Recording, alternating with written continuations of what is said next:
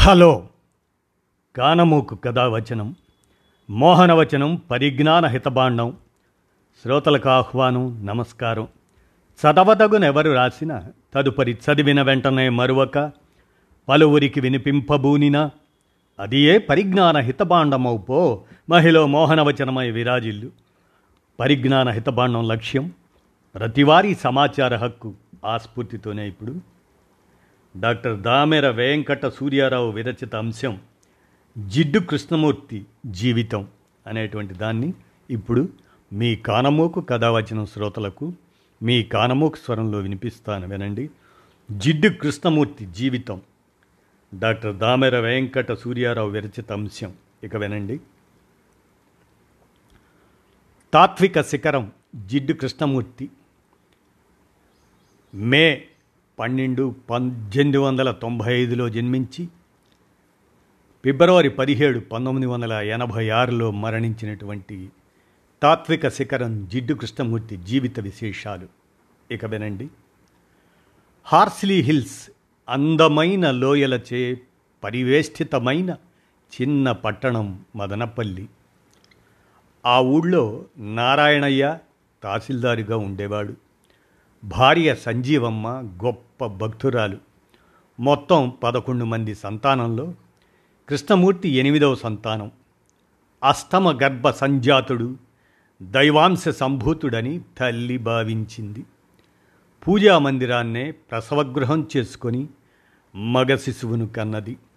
అది పద్దెనిమిది వందల తొంభై ఐదు మే పదకొండున పుట్టిన ఈ శిశువుకు ఎనిమిదవ సంతానం గనుక కృష్ణమూర్తి అని నామకరణం చేశారు.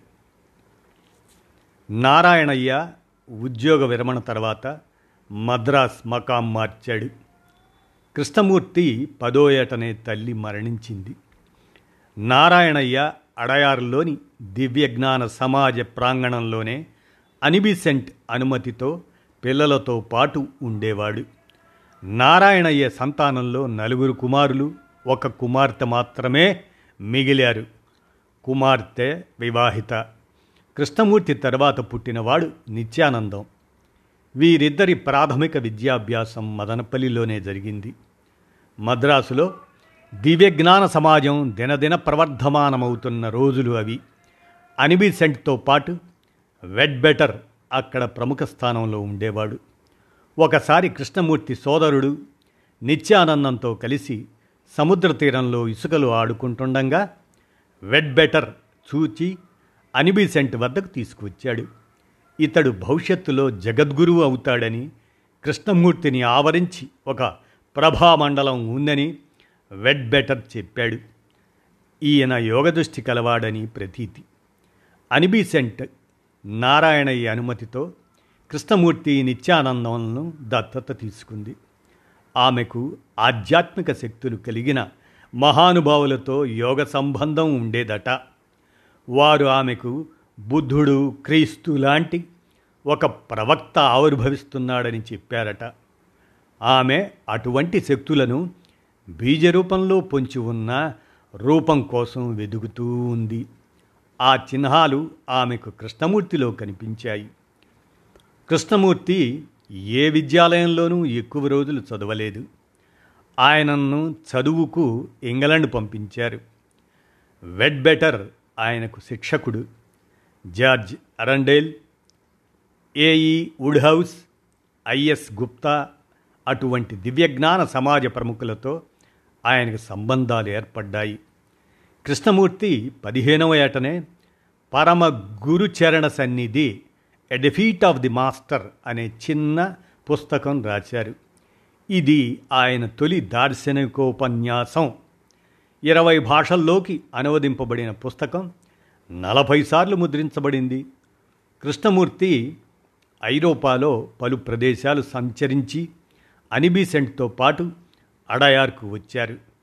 నారాయణయ్య ఆలోచనలో మార్పు వచ్చింది. వెడ్ బెటర్ మీద అతనికి కొన్ని అపోహలు కలిగాయి. అనిబిసెంట్ తన కొడుకుల్ని సన్యాసుల్ని చేస్తుందని తన పిల్లల్ని తనకే అప్పగించాలని న్యాయ పోరాటం చేశాడు. అనిబిసెంట్ దత్తత తీసుకున్న పిల్లను వెడ్ బెటర్కు అప్పగించడం తనకిష్టం లేదన్నాడు. వెడ్ బెటర్ మగపిల్లలతో లైంగిక సంబంధాలు పెట్టుకునేవాడని ఈయన విన్నాడు. అనిబిసెంట్ను అంగీకరించని ఛాందస హైందవులు బ్రిటిష్ వ్యతిరేక తీవ్రవాదులు కొందరు నారాయణయ్యను రెచ్చగొట్టారు. హిందూ పత్రిక అనిబీసెంట్కు వ్యతిరేకంగా నారాయణకు మద్దతిచ్చింది. సర్ సిపి రామస్వామి అయ్యర్ నారాయణయ్య పక్షాన న్యాయవాదిగా నిలిచాడు. అనిబీసెంట్ కోర్టులో ఓడిపోయింది. అయితే ఆమె పట్టు ఇంగ్లండ్లో ఉన్న ప్రీవీ కౌన్సిల్కు అప్పీల్ చేసి అక్కడ విజయం సాధించింది. అనిబీసెంట్ తూర్పున నక్షత్రం అనే వ్యవస్థను నెలకొల్పి కృష్ణమూర్తిని అధ్యక్షుణ్ణి చేసింది. కృష్ణమూర్తి సోదరులు కొన్నాళ్ళు ఫ్రాన్స్లో చదువుకున్నారు. ఫ్రాన్స్లో ఉండగా కొందరు స్త్రీలు కృష్ణమూర్తిని ఆకర్షించే ప్రయత్నం చేశారు. కానీ ఆయన స్త్రీల పట్ల అమాయకంగా పిరికిగా ఉండేవాడు. స్త్రీలకు దూరంగా ఉండేవాడు. తనకు వివాహ ఏచ్ఛ ఇచ్ఛ లేదని ఏదో అంతకు మించిన ఘనకార్యం చేయాలని భావించేవాడు. కృష్ణమూర్తి లండన్ వెళ్ళి హెరాల్డ్ పత్రిక సంపాదకీయం బాధ్యత చేపట్టాడు. కృష్ణమూర్తి సోదరుడు నిత్యానంద్ పంతొమ్మిది వందల ఇరవై ఐదులో క్షయవ్యాధితో మరణించాడు. ఆ మరణంతో లోకంలో బాధ అంటే ఏమిటో కృష్ణమూర్తికి తొలిసారిగా అర్థమైందన్నారు. కృష్ణమూర్తి ఆ తర్వాత ఒక నూతన ఆధ్యాత్మిక అనుభవం కలిగి నూతన సత్యాన్ని దర్శించినట్లు పేర్కొన్నారు. జాతి దేశ మత రాజకీయ ఆదర్శాలకు అతీతంగా విద్యను బాలబాలికలకు అందించడమే నూతన ప్రపంచ నిర్మాణానికి మార్గం అని కృష్ణమూర్తి విశ్వాసం. ఆయన తన కోసం స్థాపించబడిన సంస్థలను రద్దు చేశారు.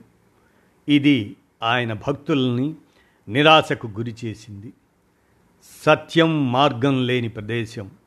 ఏదో ఒక మార్గం వల్ల కానీ మతం వల్ల కానీ దానిని చేరుకోలేం.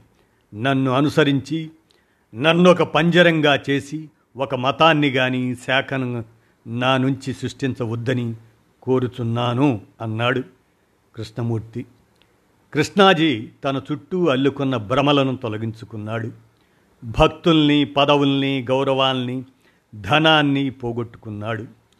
వినదలిచిన వారికి ఉపన్యాసాలిస్తూ ప్రపంచమంతటా తిరిగే ఒక పధికుడుగా మాత్రమే నిలవాలనుకున్నారు. కృష్ణమూర్తి మహావేదాంతి జీవిత సమస్యలను అర్థం చేసుకున్నవాడు. ప్రతి వ్యక్తి తనను తాను తెలుసుకోవటమే జ్ఞానమన్నాడు. కృష్ణమూర్తి దృష్టి సంపూర్ణమైన అపనమ్మకం మీద నిర్మించబడింది. ఎవరిని నమ్మవద్దు అని చెప్పేవారు. కాలక్రమంలో కృష్ణాజీ తన ఉనికికి మూలస్తంభమైన దివ్యజ్ఞాన సమాజాన్ని ధిక్కరించడం అనివార్యమైంది. అనిబీసెంట్ వెడ్ బెటర్ ఆలోచన విధానంతో ఆయన విభేదించారు. దివ్యజ్ఞాన సమాజంలోని కీచులాటలు ఆయనకు చికాకు కలిగించాయి. పంతొమ్మిది వందల ముప్పై నాటికి ఆయన పూర్తిగా దివ్యజ్ఞాన సమాజం నుండి వైదొలిగారు. అనిబీసెంట్ మరణించినప్పుడు కృష్ణమూర్తికి వార్త వెళ్ళనే లేదు. ఆమె అస్తమయం గురించి ది న్యూయార్క్ టైమ్స్లో చదివి ఆయన కళ్ళు చెమ్మగిల్లాయి కృష్ణమూర్తి ప్రపంచంలో విస్తృతంగా పర్యటించారు.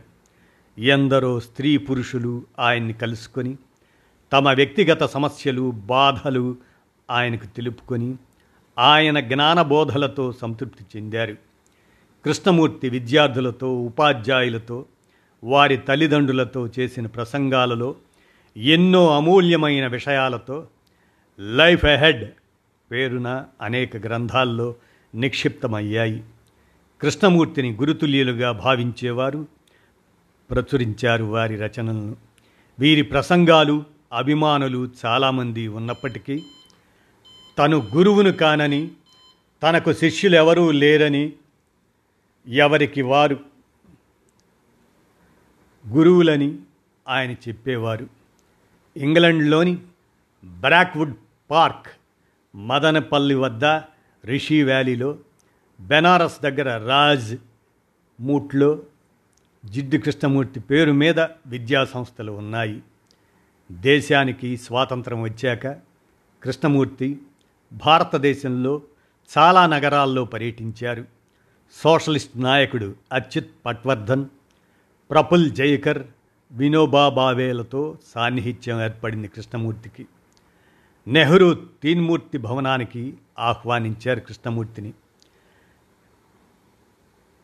విభజన శక్తుల విజృంభణ వల్ల సమైక్యతకు కలుగుతున్న ముప్పును గురించి ప్రశ్నించారు.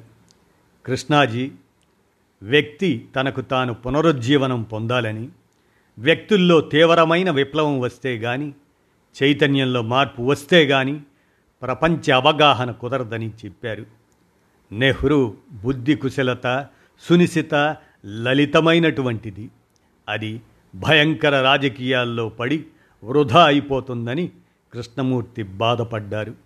అంతేకాదు ప్రముఖ కాంగ్రెస్ వాది బిఎన్ రావుతో మాట్లాడుతూ గాంధీ ఆలోచనల్లో మొదట విప్లవకారుడే కానీ అమలుపరచడంలో అతని దృష్టి సంకుచితమైంది. రాజకీయాల్లో చిక్కుకొని రాజీ పడ్డాడు. విప్లవ జ్ఞానం అణిగిపోయి సంస్కర్తగా మిగిలాడని కృష్ణమూర్తి వ్యాఖ్యానించారు. ఇందిరాగాంధీ ఆయన రెండు మూడు సార్లు కలుసుకున్నారు. ఆయన సమక్షంలో ఇందిరాగాంధీ ఏకాంతంగా రోధించారు. పులి శరీరంపై స్వారీ చేస్తున్నాను. దాని వీపు నుండి దిగటం తెలియడం లేదు అని ఇందిరాగాంధీ అన్నారట. పులి కన్నా తెలివిగా ఉంటే దాంతో ఎలా వ్యవహరించాలో తెలుస్తుంది అని కృష్ణమూర్తి అన్నారట ఆవిడతో. ఇది అత్యవసర పరిస్థితి విధించాక సంగతి. తనకు వాస్తవం తెలియదు గనుక ఘర్షణలు చర్యలు తప్పిదాలు కలిపి ఒకే సమస్యగా పరిశీలించి ప్రతిఫల దృష్టి లేకుండా ధర్మంగా వర్తించమని కృష్ణమూర్తి ఆమెకు సలహా ఇచ్చారు. తను దారి తప్పానని ఆమె గ్రహించి కొంతమంది సన్నిహితులతో సంప్రదించి ఎన్నికలు జరపాలని నిర్ణయించినట్లు ఏప్రిల్ తర్వాత చెప్పారట. మరో సందర్భంలో కృష్ణమూర్తి ఏప్రిల్లో ఇందిరాగాంధీ త్వరలో ఒక విషాదాన్ని ఎదుర్కోబోతున్నారని చెప్పారట. ఆ తర్వాత సంజయ్ గాంధీ విమాన దుర్ఘటనలో మరణించడం జరిగింది. కృష్ణమూర్తికి తొంభై ఏళ్ళ ప్రాయంలోనూ దేహపటుత్వం తగ్గలేదు.